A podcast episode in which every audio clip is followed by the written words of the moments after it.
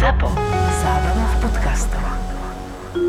Z obyčajnej nedele ti urobíme nezabudnutelnú nedelu. Fortuna ti prináša podcastové hviezdy naživo. Boris Brambor a futbalový VAR si budú v nedelu 23. októbra šérovať pódium, presnejšie pontón. Každý si prinesie svojho hostia, takže uvidíš dve šovky po sebe. Vďaka Fortune môžeš zažiť atmosféru živého nahrávania tvojich obľúbených podcastov Boris a Brambor a VAR. V nedelu 23. októbra od 19.00 na Pontóne v Bratislave. Lístky zoženieš iba online na zapotur.sk.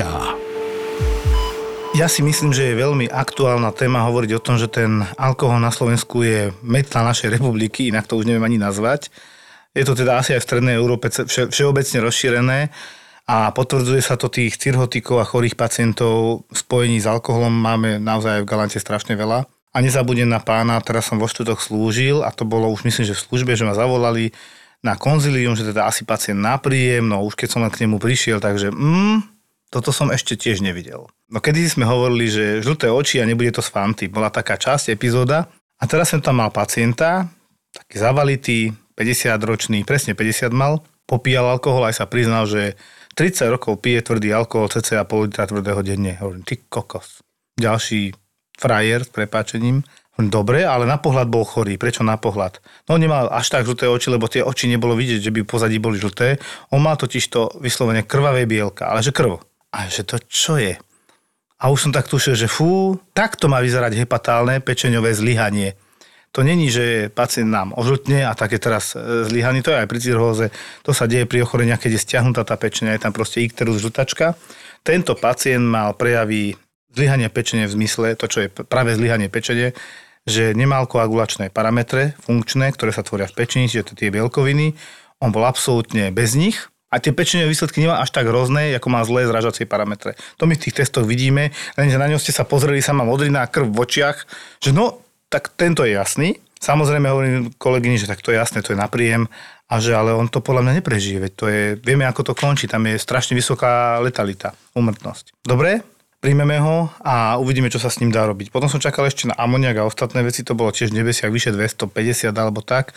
Čo som bol prekvapený pri tomto amoniaku, čo je toxický produkt bielkovín, už sme to častejšie hovorili a pri zlyhaní pečen, keď tá pečen nefunguje, tak jednoducho nedetoxikuje a ten pacient mal 250 amoniak, pri ktorom mal byť v kóme a on bol len taký malátny. Čiže on bol asi na to adaptovaný.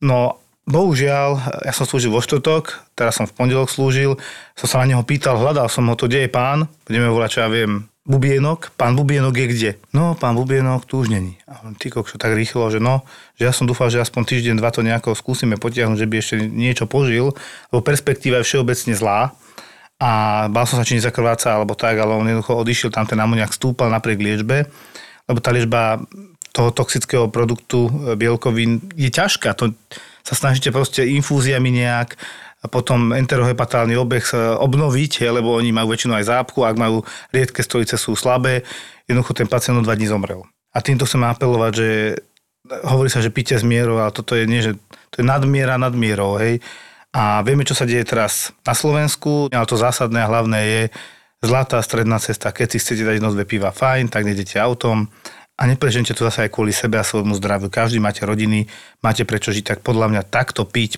každý deň politá tvrdého je pre mňa nepochopiteľné. Takto som to v podstate zažila aj ja na áre. My sme tam mali pacienta, ktorého tiež takto priviezli a bohužiaľ bol niekoľkokrát operovaný.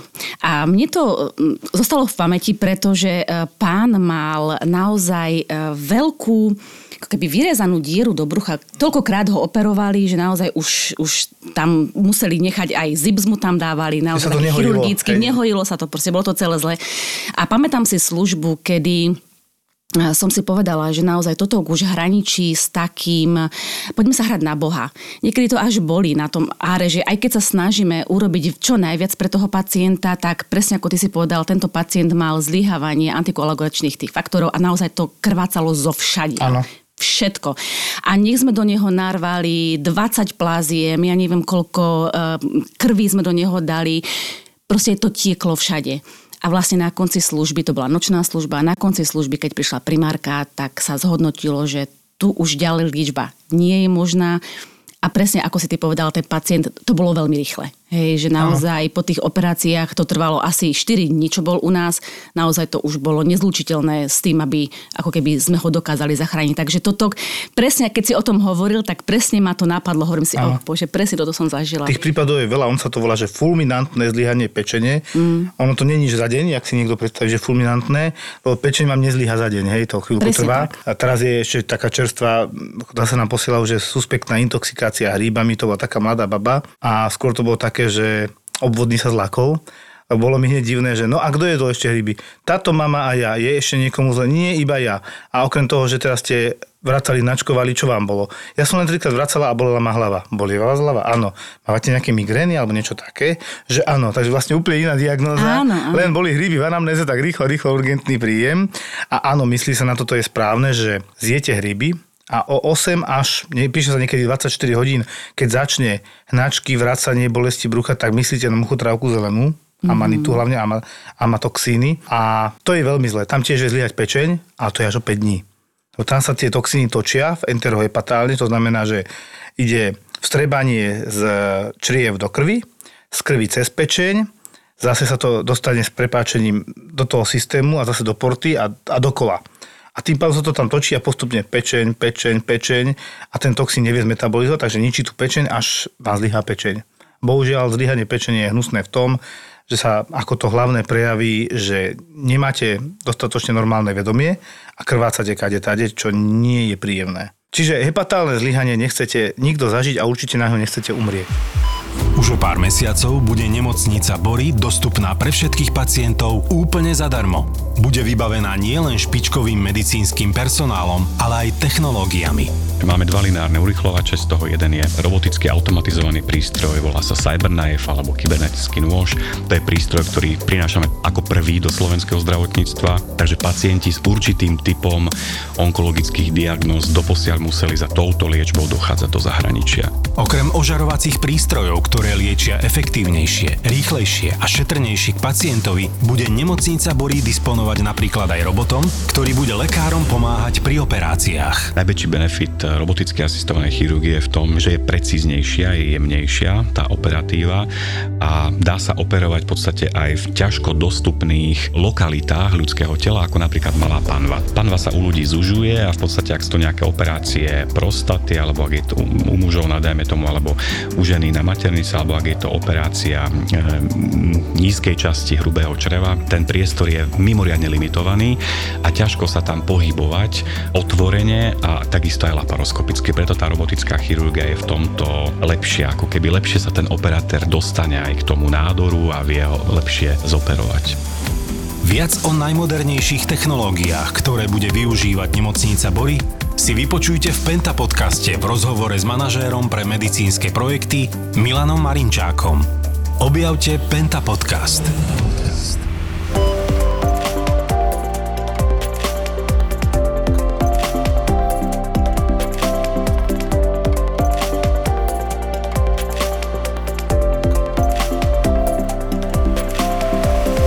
Sa vlastne skoro sama privítala, Andrejka.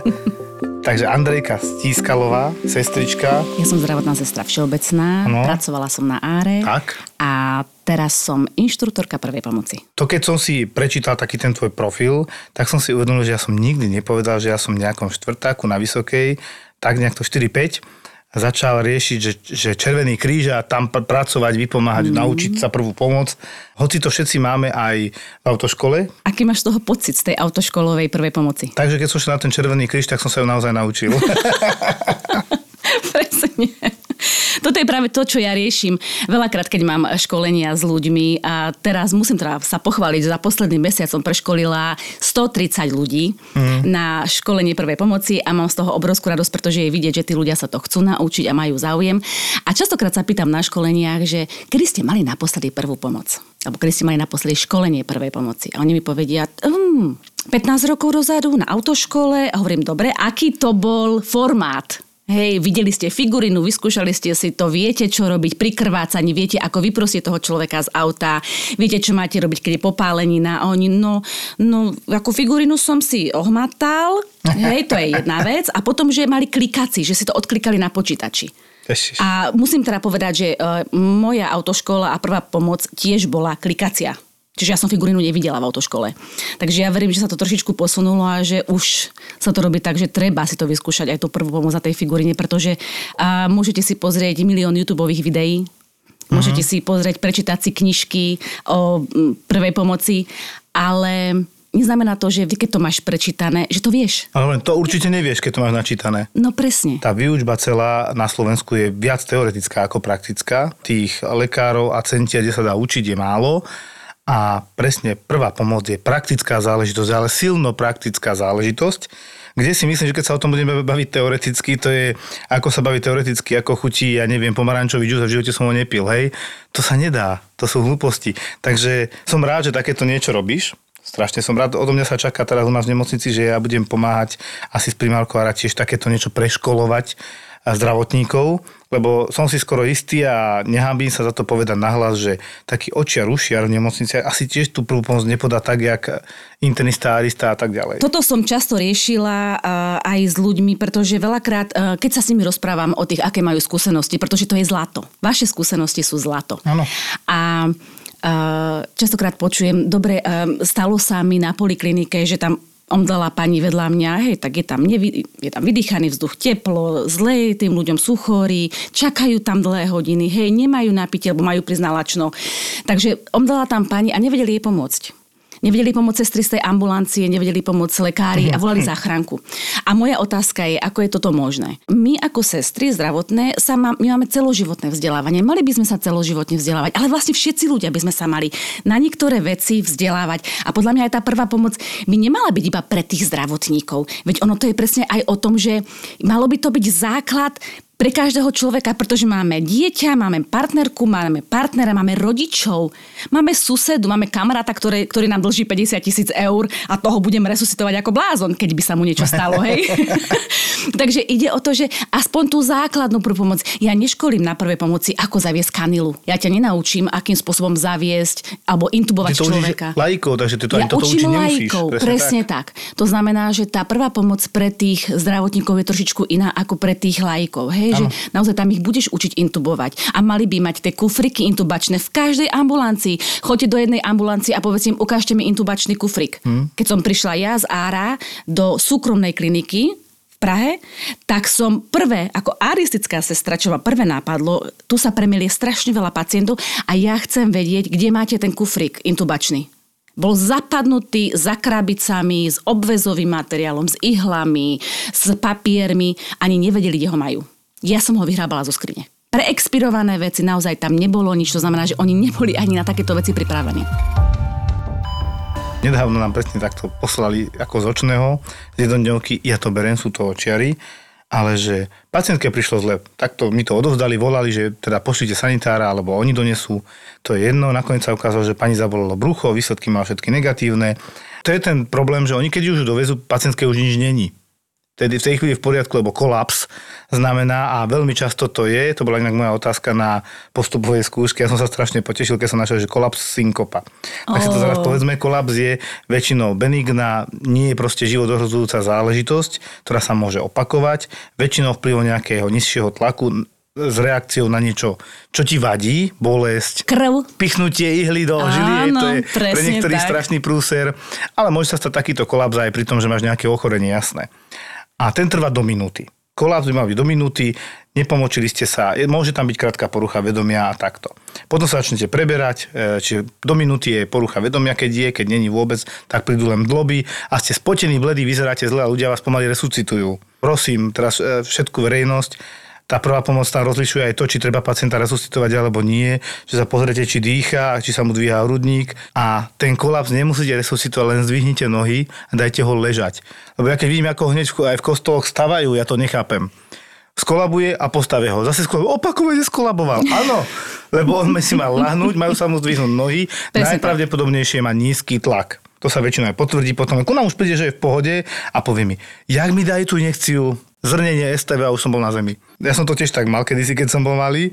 Synkopa, už je dlhšie trvajúca porucha vedomia, naozaj pacienta neviete prebrať, spravidla sa pomočí, za tým už môže byť epileptický záchvat, nejaká, nejaké závažné zmeny v mineráloch a podobné záležitosti.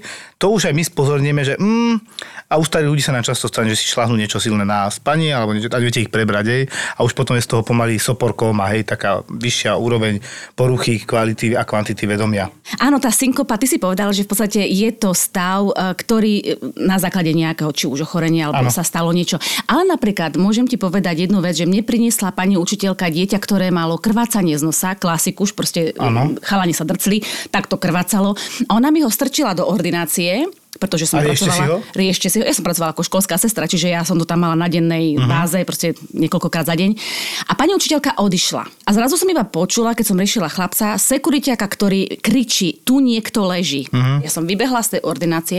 Pani učiteľka omdleta, na zemi spadnutá, pocikaná, ale e, my keď sme ju tam začali, ako keby začala som sa s ňou rozpať, zisťovala som vedomie, ona sa priebehu do 15 sekúnd sa mi prebrala. Uh-huh. A cítila sa veľmi trápne. A ja jej hovorím, čo sa stalo, prečo si mala takýto stav? A ona mi povedala, mi sa robí zle z krvi. Ježišmaria, Prosím vás, keď sa vám robí zle z krvi, tak to niekomu povedzte. A keď vidíte niekoho krvavého, tak povedzte, vieš čo, mi sa fakt, ja omdliem, nerobí mi to dobre. Upozorniť nás Upozorniť na to. a nech niekto iný zobere starostlivosť. Ten človek, ktorému sa robí zle z krvi, môže zavolať záchranku napríklad, alebo môže si niekam chvíľku sadnúť, rozdýchať to a potom pomôcť, keď bude potreba. Nemusí sa na to pozerať, hej? Takže ide o to, keď už mám nejaký stav, treba to povedať tomu okoliu, aby vedeli. Zrušiť ten moment, o ktorom viem, to je napríklad presne, keď mi niekto povie, že ja mám teraz nejaké nižšie tlaky, ale lieky na tlak ste užili? Áno. Aj ráno? Áno. A potom ste odpadli po hodine, ako ste užili lieky? Ako ste vedel?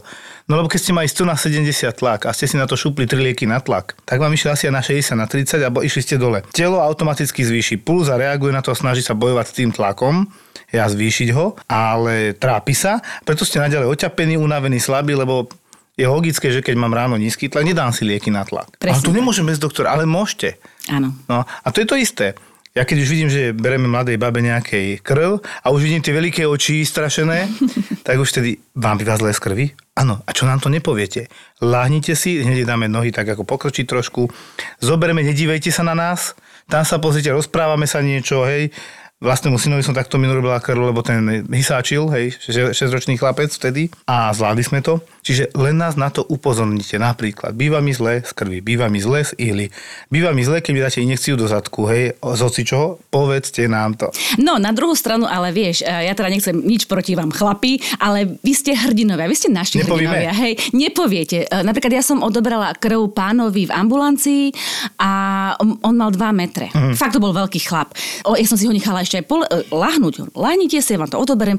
O, chvíľku ležal, potom sme sa pomaly postavili, ja som ho posadila do kresla, bol s pani doktorkou a zrazu iba sa zošuchol z tej stoličky, jemu sa fakt obledol, spotil sa tam aj tako sa zošuchol z tej stoličky dole a ani neviem, aký to bol ten moment môj. Prvé, čo ma napadlo, chytiť hlavu. Áno. Preto ja stále hovorím, že keď aj niekto padá, tak dávajte pozor na hlavu, pretože keď si buchne tá hlava, tak zase tam je komplikácia toho, že tam môže vzniknúť hej, nejaký otraz mozgu, krvácanie, čokoľvek. Takže naozaj to bol, to bol taký veľkého inštinkt, že chlapa. prvé, presne, to, nech padne telo ako chce, ale ja som proste chytala hlavu. Áno, áno, správne. A, a veľký chlap ma nepovedal mi, že sa mu robí zle z krvi.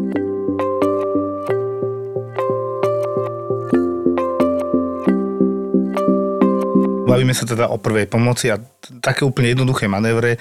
Je taký mýtus a strašne s tým machrujú aj v telke to vidíš, že niekto odpadne, vyťahú mu jazyk, Och, hej, och. tiež pozerám, pritom stačí mu proste zakloniť hlavu dozadu alebo dať ho na dostabilizovanej polohy a ešte epilepsia. Mhm, Prosím vás, nestrkajte tie prsty do, do úst, lebo ich, o ne prídete, to proste tak je. Ani drievka, ani nič. On keď si pohryze jazyk, si ho pohryze, ale keď odrizne vám prst, je to aj pohryzený jazyk, aj prst váš. Vieš, ľudia majú informáciu vedia epileptický záchvat. Viem si to predstaviť.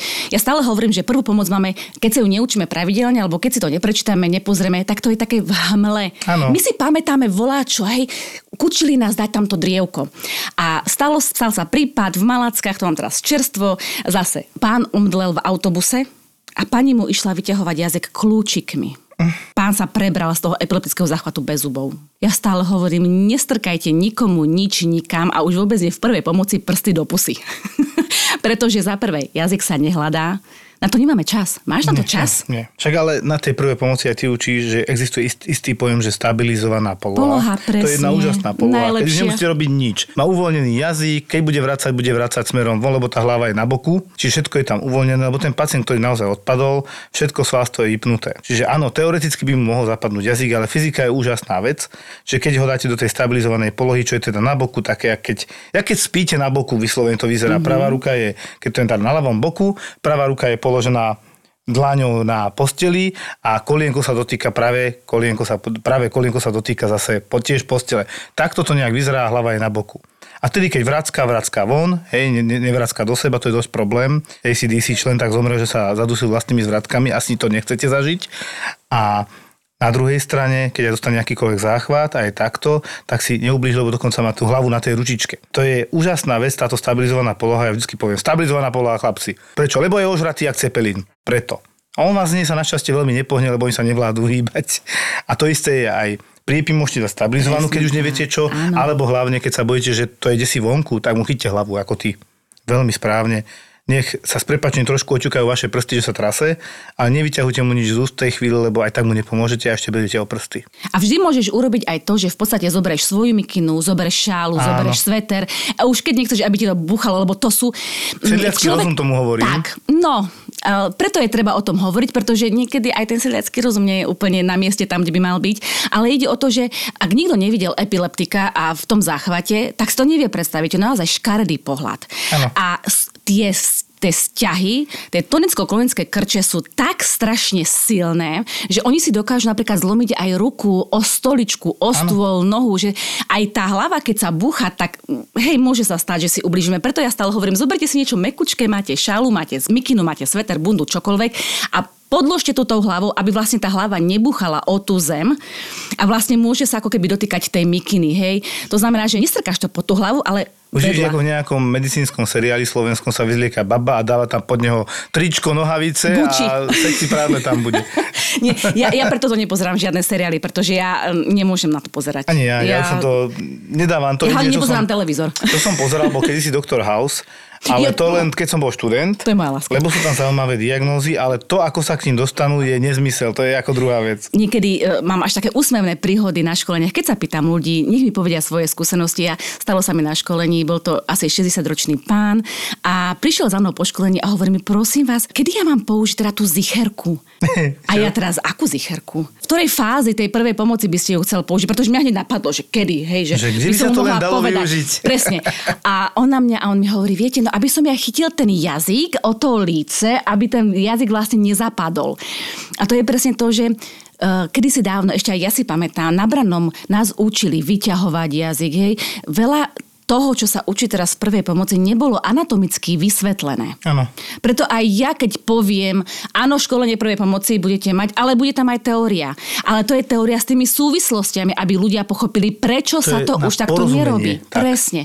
Hej, ja nebudem nikoho trápiť výmenou plynov v alveolách, v plúcach, Áno. ale proste poviem, čo je mŕtvý priestor, lebo ani to ľudia nevedia, čo je mŕtvý priestor. Hej, lebo sa ma pýtajú, dobre, a teraz vy mi hovoríte, že mám do toho dieťaťa vdychovať, ale vedia, vydychujem oxid uhličitý. My nevydychujeme do toho dieťaťa, keď za, robíme záchranný vdych, tak nevdychujeme celý svoj výdych predsa. A v mŕtvom priestore tá prvá časť toho výdychu je rovnak podobný pomer tých plynov tam je, ako pri nádychu. Hej? Áno, áno, áno. Pretože to je sekunda a sekunda, keď dáme ten vdych Áno, záchrany. áno. Hej, že to nie je. Preto ja to za každým aj učím, aby to videli, ako to asi má vyzerať a aby si nemysleli, že budú zabíjať pomaly to dieťa. Hej? Takže, ale tak to je. Chápem. Tí ľudia naozaj nevedia. To znamená, že ak sa chcete naučiť lepšie tú pomoc, treba ísť na to školenie, alebo treba si aspoň o tom pozrieť niečo, čo má zmysel. To si musia vyskúšať, ako hlboko stlačiť, koľkokrát za minútu. A to, keď nevyskúša, ako zase, lepšia prvá pomoc nejaká ako žiadna. Ako keď sa budete pozerať na toho človeka, tak je hotovo. Veľakrát, ale tých ľudí zaskočí, keď im ukážem, ako hlboko musia stlačiť. To sú prekvapení, že? Veľmi sú prekvapení.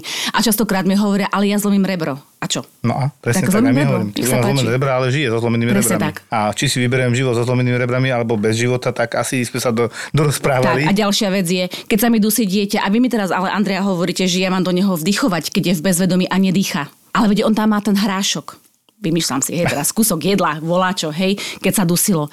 A ja hovorím, áno, všetko toto sa dá v nemocnici porežiť bronchoskopiou. To, zase vec, ktorú tí ľudia nevidia. My máme skvelých odborníkov, skvelé prístroje a veľa vecí sa dá poriešiť v nemocnici, ale základ je dostať do toho dieťaťa ten kyslík a rozbehnúť ten obeh.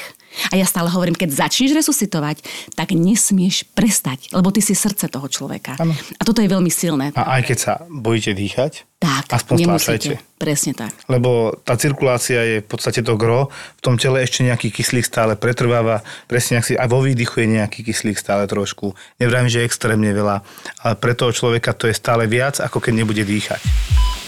Vieš, ono to je aj výskumom dokázané, že aj Áno. ty iba, keď dobre zakloníš hlavu a budeš stlačať hrudník, tak kvalitne, ako ho trošku. máš, tak tam vzniká mikrocirkulácia vzduchu Áno, áno. v tom hrudníku. Takže aj to je dobré. Hej, že nemyslíte si, že hneď, keď ja nebudem vdychovať, tak ten človek mi zomre. Ono, človek, ktorý je v bezvedomí a nedýchá, je aj tak mŕtvy. Princípe áno. Keď si predstavíš, že ten človek, ktorého ideš zachrániť, aj keď ho nepoznáš, môže znamenať svet pre niekoho iného. Môže to byť otec od rodiny, môže to byť babka, ktorú čaká vnúčik. Hej, môže to byť proste, ja neviem, mama, ktorá má doma 13-ročné dieťa. Teraz hovorím z vlastnej skúsenosti. Hej, koľkokrát si poviem, nechám ho tam doma samého a čo keď sa mi niečo stane? Aj teraz, deti nám chodia von, 13-ročný, od toho už pustíš von. Áno. Aj dceru pustíš, vieš, samú. Ale čo keď ho zrazí auto? A ľudia nebudú vedieť, čo majú robiť. Nevedia podávať prvú pomoc. Nevedia podávať prvú A pomoc. každý má autoškolu pomaly. A treba aj vedieť, presne ako si pred chvíľkou povedal, zdravý sedliacký rozum, vyselektovať, komu treba rýchlo pomôcť, koho potrebujem dať na bok, dajme tomu, aby to nevidel. Lebo človek, ktorý nejakým spôsobom prejavuje to vedomie, toho dokáže zvládnuť, pokiaľ tam nie je silné krvácanie. Ale treba pomáhať tým, ktorí sú najtichšie. Áno, to tak vždycky je. Keď vidím von, aj včera som robil taký trošku poriadok a bol som až nahnevaný, že koľko ľudí tam čaká na urgent, bolo 15 ľudí pred urgentným príjmom, všetci chodili, prechádzali sa, s telefónmi sa hrali. Hovorím si, kurňa, čo im je, že tu čakajú? A ja, mal, ja som mal vedomosť, že pred pol hodinou som na tom urgente pomáhal, dovezlo tam niekoľko sanitiek za sebou, dve tam boli autonehody, to bolo na traumu a neurologičky doniesli za 5 minút dve vážne veci. Prvé bolo mladý 36-ročný chlap, už ho tam hladkala pani manželka, tiež taká mladšia, taká 25-ročná asi. 40 ľudí bolo s nimi, takže viete, o čom sa bavíme, ako doprovod pomaly. A, ale dobre, že prišli, ho strašne začala z ničoho nič boleť hlava, krvácanie do mozgu sa zistilo. Ale do 5 minút, jak doktorka videl som, že lieta okolo tohoto mladého, priviezla RLP s doktorom ďalšieho pacienta, z okolností kolega, ktorý robil u nás na internom a mi hovorí, že hm, tak ja budem mať niečo podobné, ale mám 55 narodeného ktorý tiež z plného zdravia, porucha vedomia a už len tak chrčal. A videl, že tie, tie ľavé končatiny nereaguje a to pravo občas ako keby zdvihol tak necielene, tak, taký sopor by som povedal. A sme mu tam napichovali žilu strašne dlho, lebo mu to tam praskali také veľké búly, vznikali také, jak pingpongové loptičky v eh, lakťovej jame, ak sme sa snažili brať krv, tak to som potom zavrel, že kašlíme na to, ideme do tej paretickej strany, ktorá sa nehybe, ale krv tam ide, hej. Tam sestrička hneď napichla, som iba poasistoval a ja som tak na neho pozeral, sestrička mu dala tak gazičku ešte na ústa, alebo tak odfúkoval a videl som, že ten nádych tam bol stále pličší a pličší, že toto není dobré, že rýchlo správame to CT, ona ma si leje. Ten tiež lial, tak tá neurologička, že teraz čo prv, tak lietala okolo jedného krvácania do mozgu, to vybavuješ neurochirurga, takéto záležitosti, druhý krvácanie do mozgu, íska naprataná, do toho teda 40 ľudí sa ti tlačí na neurologické oddelenie, lebo čo je našim 36-ročným mladým, No, nezávidel som jej, tak som sa snažil sa nejako pomôcť, ale teda hrdo povedala, ja to zvládnem, aj to zvládla, všetko. A myslím, že ten starší pán ten zomrel do večera, to proste ale sme aj vedeli, že to asi nedá, lebo to bolo krvácanie blízko mozgového kmeňa, čo je, Áno, kde máte áno. hlavné funkcie životné, to znamená hlavne dýchacie centrum, preto tam boli problémy a to nestihnete urobiť nič. Ten druhý mal šťastie, to bolo síce väčšie krvácanie, ale v lepšej oblasti, ten mladý. Ale aj tak je to také, že no... No a teraz prídete von a pýtate sa vám, čo, ja som si nameral 150 na 100. Ja som si tak trošku spucoval, že a, no a boli ma hlava, je to prvýkrát, hovorím, ale tu zlyhala zase ambulantná liečba, že nemal prevenciu, dobre urobil mladý chalan, podnikateľ, dobre stávaný, športujúci, ale vystresovaný evidentne. A prvú otázku som mu povedal, že proste, vy ste podnikateľ, že áno, že áno, ako ste vedeli. No vidíš, ste vyšportovaní, mladí, dobre oblečení, situovaní, ale ste vystresovaní, to vidím tiež. Lebo hneď ste boli podráždení, že som sa na, to spýtal, že prečo čakáte. A to ja už viem, že to je človek, ktorý je v strese. A potom tam ešte bolo nakoniec tých 15 ľudí boli 13 príbuzní, kadejakí, čo sa pýtali na pacientov, ktorí boli vnútri. Tak si, si predstavíte, že máte 13 príbuzných, tak minimálne toľko ľudí máte vnútri na urgentnom príjme v tej chvíli. Lebo aspoň jeden je s každým. Niekedy sa stane, že sú traja s jedným, ale to už je zriedkavé. Tak som šiel potom donútra, akože vyslovene, že pomôžem, hoci ja som mal 5 príjmov, škaredých a ťažkých. Lebo to si ľudia neuvedomujú. Dve krvácanie do mozgu za, 10, za 5, za 10 minút, vzadu dve autonehody a na internom teda sú ďalší pacienti. Jedna babka 91 ročná, kde ma volala doktorka, že Joško, ale ona má nejakých 30 pulzov za minútu ako úderov srdiečka. No tak ide sa pozrieť, nie? A tak sme tak dumali, že čo to chce byť, tak sme to vyhodnotili ako komorový náhradný rytmus pri ochorení srdca a prišli výsledky. A ostatné výsledky mal 91 ročná lepšie ako ja. Proste obličky, pečeň, minerály, zápal, nič tam nebolo. Jediné, čo bolo, boli trošku horšie tie srdcové testy, ako to je ten špecifický troponín, či nemá infarkt, bol taký hraničný, zlyhávanie srdca, to má 7000 pro BMP, čo som bral, aj keď som videl rengen, že áno, tak na tom rengene pani má trošičku vody a že teda k doktorom veľmi nechodila. Do toho dostával ešte náš starý dobrý, nedobrý digoxín. To je také staré liečivo, ktoré my podávame na fibrilácie predsiení, ale so zlyhaním srdca. A to je asi jediná indikácia už toho lieku v tejto chvíli. A niekedy sa to ešte tak zvyknú niektorí takí nechcem povedať, že starší doktori, ale doktori z obdobia e, pred pomaly prevratu, hej, kde to bolo bežné, to, sa, to je ako dobrý liek, ale musíte ho správne podávať. Ale on ti môže robiť takéto arytmie, až pomalenie srdiečka na takéto minimum, čo je zlé. Tá pacientka hovorila po maďarsky, ako teda v, južnej, v južnom kraji je celkom bežné, ale teda my sme zrovna sa tam stretli skupina ľudí, asi to podľa mňa bol malý zázrak v tomto smere, lebo tam 90% ľudí vie aj po maďarsky, aj po slovensky, ako personál. A zrovna sme tam boli zdravotníci aj na urgente a ja som tam teda bol a z nás nikto.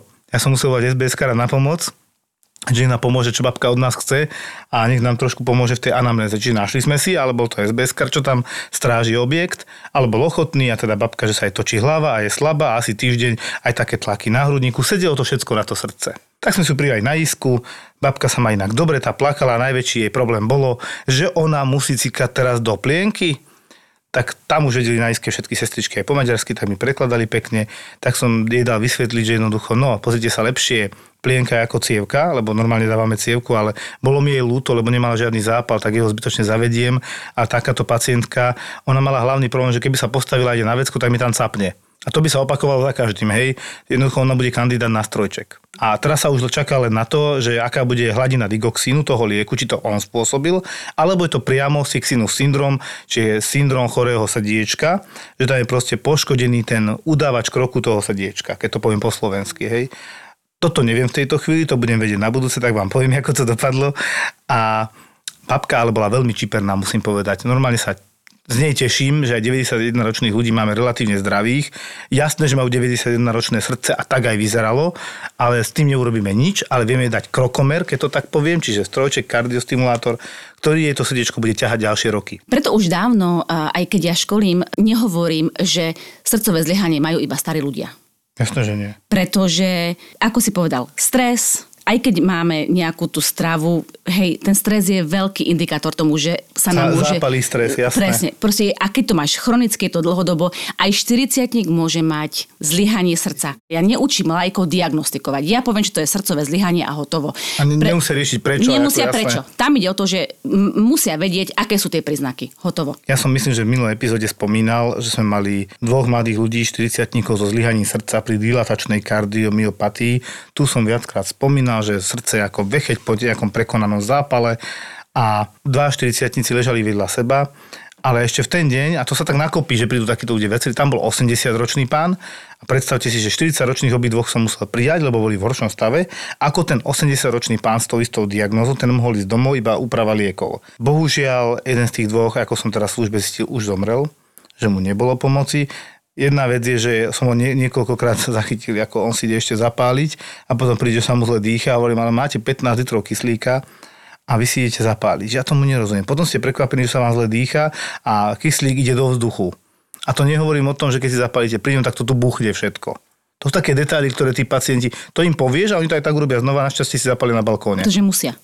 No lebo sú na to tak zvyknutí, že si nepomôcť. musím. No nevie si pomôcť. To ešte presne. cez telefón veľmi pekne mi povedala, lebo ja som zachytil rozhovor, už teraz moderná doba, videohovor sestry s týmto pacientom. Ona ma tam zachytila, ako sa s ním rozprávam pri večernej vizite. Pán doktor, a že sa mu zle dýcha? Hovorím, áno, lebo pred 5 minútami vyliezol z balkóna s cigaretou a kyslík som našiel, že má iba odložený. Jednu mu vylepte hneď teraz. Taká bola nasratá. No to nemôžem, ale môžete mu to vysvetliť, že sme trochu rozčarovaní a nahnevaní. Mm-hmm. No ale bolo mi ľúto veľmi, keď som videl, že 40-ročný pán nám potom nakoniec umrel, bol resuscitovaný všetko, ale nezvládlo sa to. Jednoducho tá funkcia srdca bola veľmi nízka, on by potreboval druhé, tam je nejaká doba, a išlo to dosť fulminantne, myslím, že pol roka vraveli, že to tak sa rýchlo rozbehlo. No do pol roka ti nevieme vybaviť rýchlu transplantáciu srdca, to nie je také jednoduché a tam je aj nejaká čakacia listina, vyšetrenia, chvíľu to trvá, čiže keď máte rýchle zlyhanie srdca, tam je to problém. Na transplantáciu naozaj ja som veľakrát zažila eh, na áre, keď sme pracovali, pretože my sme tam boli aj transplantačné centrum hmm. a nám tam vlastne uh, nosili pacientov, ktorí potrebovali vymeniť plúca a boli na takéto dlhej čakacej listine. Pretože čo si budeme hovoriť, eh, orgány nerastú na záhrade, ano. hej? Takže treba čakať na toho vhodného darcu a teda už keď sa nájde, tak to už sú potom ďalšie rôzne vyšetrenia a všetko je to dlhá doba na to, aby ten človek tie plúca získal. A vyberajú sa tí ľudia, ktorí si tie plúca, ja to nechcem povedať škaredo, ale zaslúžia. Hej, pretože ak je to naozaj ťažký fajčiar, nech sa mi nikto nehnevá, ťažkému fajčiarovi dáte nové krásne plúca, čo bude robiť? Myslíte bude si, že ďalej, zmení jasné. svoju životosprávu len preto, že má nové plúca? Mm-mm. No, sú nevďační, Teraz si mi zase prihrala, ďakujem ti. Ja neviem, či si videla tie moje príhody Nevidela. zo včera. tak medzi inými som tam pridal tiež takú pani, 50-ročnú, prepustenú, ale ja poviem, že z väznice do nemocnice, lebo tak toto bolo, že pár dní dozadu pustili domov z väzenia, tak proste si to prešla 3 roky, ale teda fajčiarka, obeznejšia, chopka tam bola, hej, chronická obštručná choroba plúc. A volá ma sa doktorka, že teda napriem asi, lebo že má 62 saturáciu záberky z arteriálnej e, krvi vyšetrenej a že teda asi by sme mali prijať, že je teda za kyslíku, aj bronchodilatancia, lieky, všetko, čo potrebuješ na tú chopku, ale že nestačí, že bude to na. No dobre, dobre, jasne, však tak, tak príjmeme, no není problém. Išiel som sa aj pozrieť, tak naozaj 140 kg, fajčiarka bolo vidieť aj na nechtoch a vôbec zlat, to hneď vidíš tak sme ho prijali. Potom zase bežal dole na urgen pomáhať neviem čo a aj tam pozrieť ďalších pacientov, mali sme veľa príjmov. A keď som sa zase vrátil, tak teda po vzore tohto pána, ktorý má choré srdce, hľadám túto pani, že ešte niečo som chcel dodebatovať, nejaké alergie a tak a není tam. Ale teraz ma niekto búcha na dvere zvonka z balkona a si ju potom susedka privrela a ona tam bola fajčiť. Tak tiež 62 saturácia, má kyslík, má sa zle, dusí sa, ale tú cigaretu si ide zapáliť a to, to sestričky ona, že chodí, išla niekde tam do kúta úplne sa schovať, aby ju nikto nevidel a potom vybucháva na dvere inej susede na izbu, aby jej niekto otvoril, lebo však vonku už bola zima, to bol nejaký 10 hodín večer. Ale ono to je na druhú stranu aj, možno, že aj o vzdelanosti tých ľudí, že... Áno, simplesnejší uh, ľudia. Uh, vieš, musíš uh, premyšľať nad tým, že uh, možno, že oni nevidia to, pretože my keď si platíme poistenie, tak samozrejme automaticky dostaneme nejakú liečbu v nemocnici. Ale tá liečba niečo stojí. Áno. A pokiaľ ja si ju nevážim a očividne si ju asi nevážila, pretože dostala kyslík, ktorý, ktorého není veľa, dostala lieky, ktoré by mohol dostať iný pacient, ktorý by ich potreboval. Hej, že naozaj aj toto, možno, že naozaj to vzdelávanie aj v tejto oblasti, alebo tá osveta, tu trošku chýba. Ja som k nej slušný, táto pani budeme volať Sarkova, vymyslel som si, keď vošla dovnútra, hovorím, pani, tu sa nefajči, ste v nemocnici. Ja som nevedel, ja som tu teraz bola v base. Hovorím, ja to berem, že ste boli v base, ale že to je taká normálna ľudská vlastnosť vedieť, podľa mňa to je vlastnosť, že to každý ovláda. Je to nemocnica. Je to je nemocnica, že tak sa spýtam, či si môžem ísť zapaliť, keď už tak nie no. automaticky si idem, lebo som kráľa, môžem, hej. Tak som vysvetlil, no pani, to bolo posledný krát, dobre, ja vám to odpúšťam, keď ste to teda nevedeli, akceptujem to, nesmie sa tu fajčiť. No to keby vedela, tak to ani neostane. A hovorím, no tak ale aj to tu. Zostala či nie? Zostala. Zostala, hej. Potrebovala ten kyslík. Naozaj hej, ona bola hej. fialová, cyanotická. Uh-huh. A napriek tomu si ten kyslík kyslík ničila fajčením. Tým, áno, presne tak. To vlastne ona ničila svoje vlastné plúca. Áno, hej, a... to bolo aj dôvod jej diagnózy. Ono časom tak. určite aj na Slovensku príde, že budú musieť byť ľudia zodpovední za svoje zdravie, lebo to je, to, to je neúnosný systém taký, aký máme v tejto chvíli. Ja som dával taký trošku výklad tomu pánovi s vysokým tlakom zo 150 na 100, že teda prevencia, prevencia, prevencia. Že teraz ste tu, ste relatívne zdraví, máte 150 na 100 tlak, trochu vás boli hlava, dostanete lieky, ideme ďalej. Ale vy máte chodiť pravidelne na preventívne prehliadky, ktoré tieto rizika, tieto problémy zachytia v začiatku a to riziko vážneho ohrozenia zdravia príde oveľa neskôr. Je ako keď už dojdem a mám naozaj 250 na 150 a už teraz tam sú určite nejaké zmeny na orgánoch pri takom vysokom tlaku a ani nie je problém sa strašne báť, čo keď mi praskne cieva v hlave. Hovorím, no, máte pravdu. Dlhodobo alebo dlho neliečený tlak má oveľa vyššie riziko akejkoľvek náhle príhody. Ja som si dneska povedal, že tu poviem každú náhlu, náhlu príhodu od hlavy po pety a on sa to dá zhrnúť veľmi jednoducho. Náhla príhoda je z plného zdravia vám dojde nejakým spôsobom zle a je to veľmi závažné. Náhla príhoda mozgová, poznáme všetci ako porážku, buď ischemickú z nedokrvenia, upchata cieva, alebo teda krvácavú praskne cieva. Krvácava je väčšinou prejavom neliečeného tlaku alebo nejakou anomáliou, že máte aneurizmu, ktorá z nejakého dôvodu už nevydrží praskne, to máte smolu, ale sú zase nejaké preventívne vyšetrenia, keď chodíte pravidelne na preventívky, dá sa k tomu dostať. Niečo sa vám nezdá, občas vytrpne toto, niečo sa tam už prejavuje a mnohokrát to je náhodný nález na nejakom CT MR, jasné a nemôžeme robiť všetky MRK. Takže to náhla príhoda mozgová, tam máte tak 2-3 hodiny, aby ste riešili situáciu akutne a neboli väčšinou. Keď boli, je to krvácanie, lebo tam vzniká tlak, a samotné nedokrvenie neboli väčšinou. Pri cievnej mozgovej to máš takúto zlatú hodinku, že? Keď si do hodiny... No, čo najskôr. Tam Presne, čo keď si najskôr, do hodiny v nemocnici, tak treba len, len ono aj tie prejavy, netreba ich podceňovať. Tak. Vieš, ono sa povie, uh, tak tuto mi trpne nejaká ruka, však to asi z presílenia. No. Hej? No, mm-mm.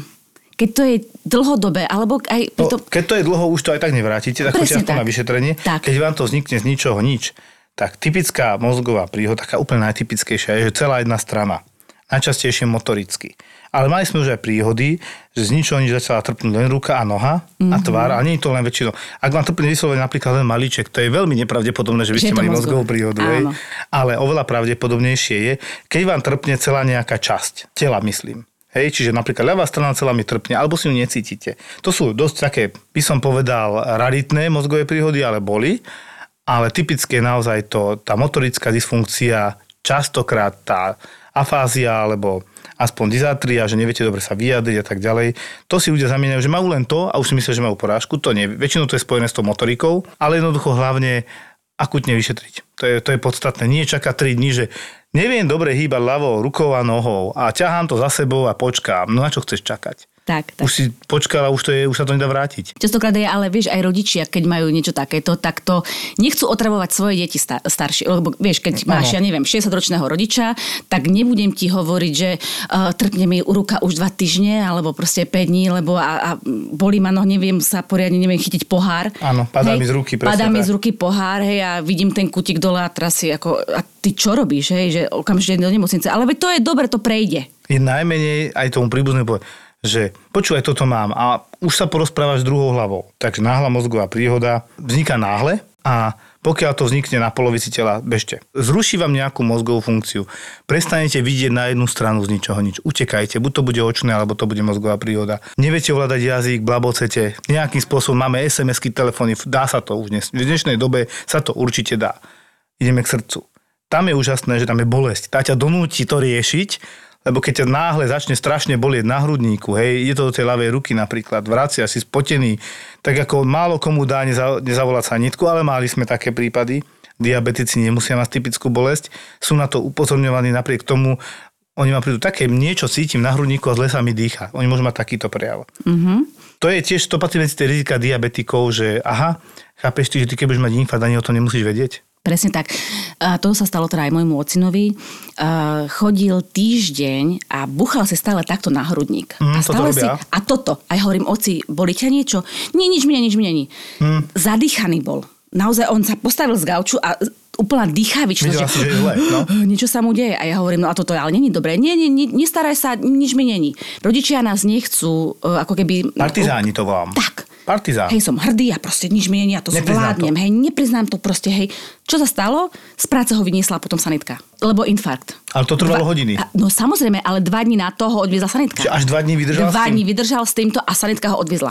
Vec, ktorá sa dá liečiť úplne elegantne v dnešnej dobe a prosím vás, keď vám navrhneme, že balónikovú metódu a opisujeme vám, ako to vieme vyčistiť tú cievu, choďte. Tie, to riziko, že sa niečo drobné môže prihodiť, je oveľa menšie, ako to, ako vám strašne vieme pomôcť v tej akútnej dobe, keď príjete s infarktom, máte na EKG jasný infarkt, máte bolesť, zdiagnostikujú ho vám a teraz vám Fatrsík povie na urgente v Galante, poďte do Nitry, urobím vám zákrok a vy začnete rozmýšľať, a treba. A môj brat na tom síce bol a hovoril, že ale ja musím popremýšľať nad čím že vám priamo odobchám cievu, teda ten kolega v Nitre vám odobchá cievu priamo, ktorú treba odobchať, po prípade príde na niečo iné a vám vie výrazne pomôcť v ďalšom živote, že či budete žiť tak, že budete opuchnutí a zadýchavať sa a zomriete do pár rokov, lebo infarkt priamo nemusí zabiť, ale poškodí srdce, vzniknú arytmie, zadýchavate sa, zlyháva srdce a sme zase pri zlyhaní srdca. Alebo teda sa urobí zákrok a toto všetko, ono to raz príde, ale je rozdiel, keď to príde v 95 alebo v 68 podľa mňa. To je obrovský rozdiel. Tak a pozor aj na to, zase sa vrátim k tej prvej pomoci, lebo to je moja láska. Pýtala som sa mojej mami, maminka, dobre, takže e, ocino má tento problém, ty vieš, že má problém so srdiečkom. Povedz mi, čo by si robila, keby sa mu spravilo zle? Ako by si ho zachránila? Čo by si spravila prvé? Viete, čo mi povedala? Vyťahla by som mu jazyk. V tom momente som vyťahovala figuríny a moja mama hodinu, normálne do hodinu som do nej hustila, normálne dostala také školenie, že ona normálne bola spotená a hovorím, ty odtiaľ to neodídeš, dokiaľ to nespravíš dobre z tej izby. Takže doma figuríny a už sme išli, celá rodina. No a pritom, e, resuscitácia pri kardiálnych problémoch, čo sa týka hlavne napríklad pri infarte s komorovou tachykardiou, kde je defibrilátor potrebný mm. a resuscitácia samotná, masáž srdca, hej, alebo teda teraz tláčanie na hrudníku už po novom, tak tam, sú, tam máte najvyššiu šancu zachrániť pacienta. Presne tak. No. A ľudia sa defibrilátoru boja. Strašne sa ho boja. A preto ti hovorí, všetko sa, všet, to je, keď vieš ovládať telefón, tak musíš vedieť ovládať aj ten defibrilátor. Presne to učím aj ja. Hovorím, sú tam dve tlačítka. Dve tlačítka sú na tom defibrilátore. Ano, ano. Jedno zelené, ktoré stlačíš a ten chlap v tom defibrilátore ti bude hovoriť, čo máš robiť. Presne tak. a potom ďalšie, keď budeš potrebovať nastaviť alebo upraviť ten rytmus, ale ty musíš vedieť, ako kde stlačať a ako ho použiť. A ti povie, kde to nalepíš, všetko Pre, ti povie. Všetko povie. A je tam aj metronóm. Si nerobíš nič. Je tam metronóm, on naozaj ešte aj ten zvuk tam je. A keď hej. netreba buchnúť, tak nebuchne. Nedáva, tak ale povie, že máš masírovať. Presne, presne tak. tak. Ako tá veda je krásne dopredu, je. tie AEDčka sú takmer všade, v každej veľkej budove, dá sa povedať. Treba ich používať, niekto odpadne. Prvému to nalepte, keď to je z ničoho nič, že ide, capne, leží. Hej, to je komorová tachykardia najčastejšie, takto keď to ide, alebo mozgová príhoda, kde už máte trošku obmedzené možnosti, ale tá sanitka dojde, príde a keď teda vám ten prístroj povie, že tam sa nejedná o arytmiu, Druhá veľmi pravdepodobná príčina je ten mozog a to už je na nás, to už musíme riešiť my a tam tá šanca zachrániť ho, keď krváca do kmeňa je oveľa, oveľa nižšia. Ale ľudia sa boja zodpovednosti. Boja sa toho, že urobia ešte horšie. No najhoršie neurobiť nič, nie? A samozrejme. Ale to je argument veľmi častý, že mi povedia, dobre, ale čo keď ešte viac ublížim?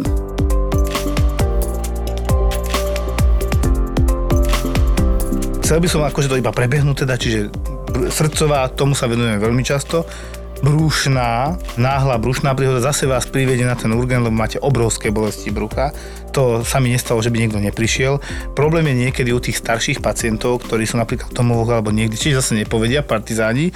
A teda vravím, už som mal v minulosti pacientku v kóme, z ťažkej pankreatitídy, ktorú neprežila, naš, bohužiaľ, teda akože tak to sa nedalo prežiť, strašné výsledky a ona ten pankreas mala už rozožratý.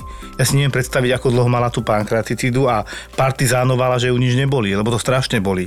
Nepamätám si ani aj diabetik bude mať bolesti pri tej náhlej brušnej príhode. Tých náhlych brušných príhod už je viac, ale to naozaj sakramensky boli. Čiže zvracanie, bolesti brucha, nemáte stolicu, nejdu vám vetri, utekajte.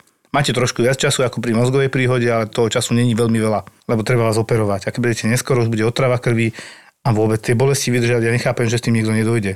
To nám chodí relatívne v dobrom čase, môžem povedať. Áno, ale toto napríklad e, zažila som aj ja môjho kolegu z práce, ktorému presklo slepé črevo. Čakal, hej? Čakal dlho skončil na áre, že naozaj mal niekoľko operácií, pretože sa mu to tam celé vylialo. To, sa to bol septický šok, všetko zle. celé brucho v podstate. Presne tak, všetko sa muselo vyčistiť a naozaj tam strávil asi 3 týždne na tom áre. Pritom mohol Zápal mať jeden malinký rez presne tak. a za 3 dní doma. Musel mať nejaké prejavy, musel ho to niekde pobolievať, keď urobil nejaký pohyb, lebo ono to bolí, hej. Ale mohol mať, ja neviem, mohol mať hnačku, hej, sú tie prejavy, Určite ktoré, prejavy. Ja ktoré poviem... on nevnímal, alebo ich podhodnotil. Ja mám appendix rád, lebo to je pre mňa také podobné ako srdiečko a infarkt, že to má svoju kliniku typickú, mm-hmm. aj atypickú, a typickou je príde vám zle od žalúdka, nemáte chuť na jedlo, presúva sa postupne bolesť do pravého podbrušia, čiže doprava dole, ešte vám nikto neoperoval appendix, to je také tiež, že treba povedať, že to je appendicitida, ale mám ho vyoperovaný, no nemôžete mať potom dvakrát appendicidu, ale môže tam byť nejaký iný zápal, ale appendix typicky je takto, Čiže ako keby máte pocit dietnej chyby, potom sa to presunie doprava dole, to brucho strašne bolí, zrazu nejdu dobre vetry, predtým bola nejaká hnačka, pocit na zvracanie. To sú také typické prejavy. Prídete ku doktorovi, ťupne vám na brucho a už vás to neskutočne bolí a nezase sa ani poriadne prematať. A potom vám niekto oznámi, že máte appendicitidu a treba to operovať. Aj tam sa nájdú špekulanti, že a či ozaj? Nie, počkaj. No, takže e, my neradi operujeme, keď nemusíme, ale keď Samozrejme. musíme, musíme. Hej, robíme to pre váš život. Takže to je náhla brúšná príhoda, ale ešte existujú aj končatinové ischémie a náhle príhody, dá sa povedať, že končatinové, to ja volám, že vám upchá e, tepnu v nejakej končatine. Najčastejšie to býva dolná, ale už boli aj horné. Tam je tiež krásne to, že to strašne bolí. Teraz sme mali chlapa, kde sme chvíľku uvažovali na touto diagnozou, prišiel a on sa zvíjal od bolesti, že ho bolí na lítku spredu, ako je píšťala, hej, pravá dolná končatina, aj sú tak držal, ale bola teplá, prekrvená, tak som mu tak zdvihol. To keď je tepná, tak by malo boleť viac, logicky, lebo sa ti ešte menej prekrví, tak kričia od bolesti. To sa nejako nemenila tá bolesť. Bol tam ten môj doktor Takáč Lukáš, ktorý je veľmi šikovný. Doktor to nevzdal, bol nejaký problém s osanom, tak šiel na CT a jemu zistili, že má dosť slušne zapálenú šlachu, ako keby, alebo teda úpln toho svalu a že mu teda potvrdil, odbery boli v poriadku. Na zrazeninu žiadnu to nevyzeralo, aj to bolo nakoniec negatívne, aj CT, ale ten CT, taký tiež šikovný mladý, tam popísal zápal šlachy, čiže obyčajný zápal šlachy, ale zvíjal sa tam, jak keby mal odtrhnutú nohu. Naozaj. Čiže možno, že nejaká nadstavba tam bola, lebo nie každý takto prežíva zápal úponu svalu z čoho sa zapálil, to celkom nechápem, ale podstatné bolo tam nič, tam protizápalové silné lieky a kontrola ortopédom. Jednoducho, to je ten základ na urgente, že naozaj, že hlava pod pazuchou, ako bola kedysi naša dávna časť, moja obľúbená, že my si predstavujeme, že tam ten pacient príde s tou náhlou príhodou, to ja poviem tedy, to je naše. Aj tá babka s 30 bra- bradykardiou, že má 30 pulzov, sa ospravedlňuje, že nás otravuje. Hovorí, jak vy nás otravujete? Vy, vy sem patríte. Vy ste naša, toto je naša robota.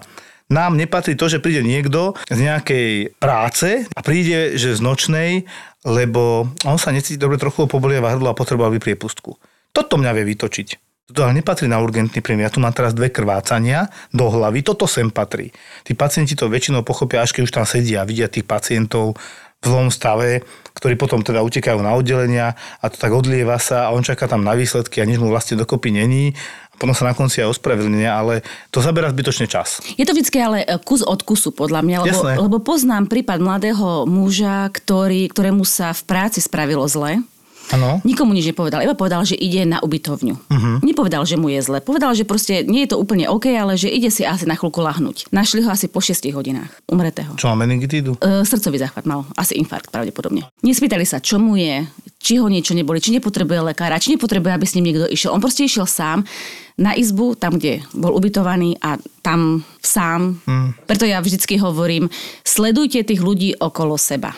A ty si teraz pekne povedal, že tí ľudia, ktorí tam prídu pre priepustku, tak až keď vidia tie závažné stavy, až si uvedomia, že vlastne sem nepatrí. Uh-huh. A to je tá skúsenosť, ktorú ty hovoríš, ktorú ten zdravotník má. Ja tiež neviem napríklad operovať oči, ale ten očiar tú základnú kapierku, ako to ja volám, tú amatérsku by mal vedieť. Ja tiež viem aspoň vyplachnúť trošku očko a nejak sa, nejak sa na to ľudsky a lekársky pozrieť. Základnú prvú pomoc by mal vedieť podať takmer každý, kto má nad 18 rokov. Tak a vieš čo, ja to už učím aj moje deti. Majú 13 a 9 a už to vedia. Treba začať, jasné. Pretože mám doma takú velikánsku figurínu, ktorá ti aj vyhodnotí na počítači, či to robíš dobre. 13-ročný syn uh, tú figurínu zresuscitoval. Dve minúty to robil, pretože mm-hmm. ona je nastavená na dve minúty, dvojminútový, počíta, no. dvojminútový interval.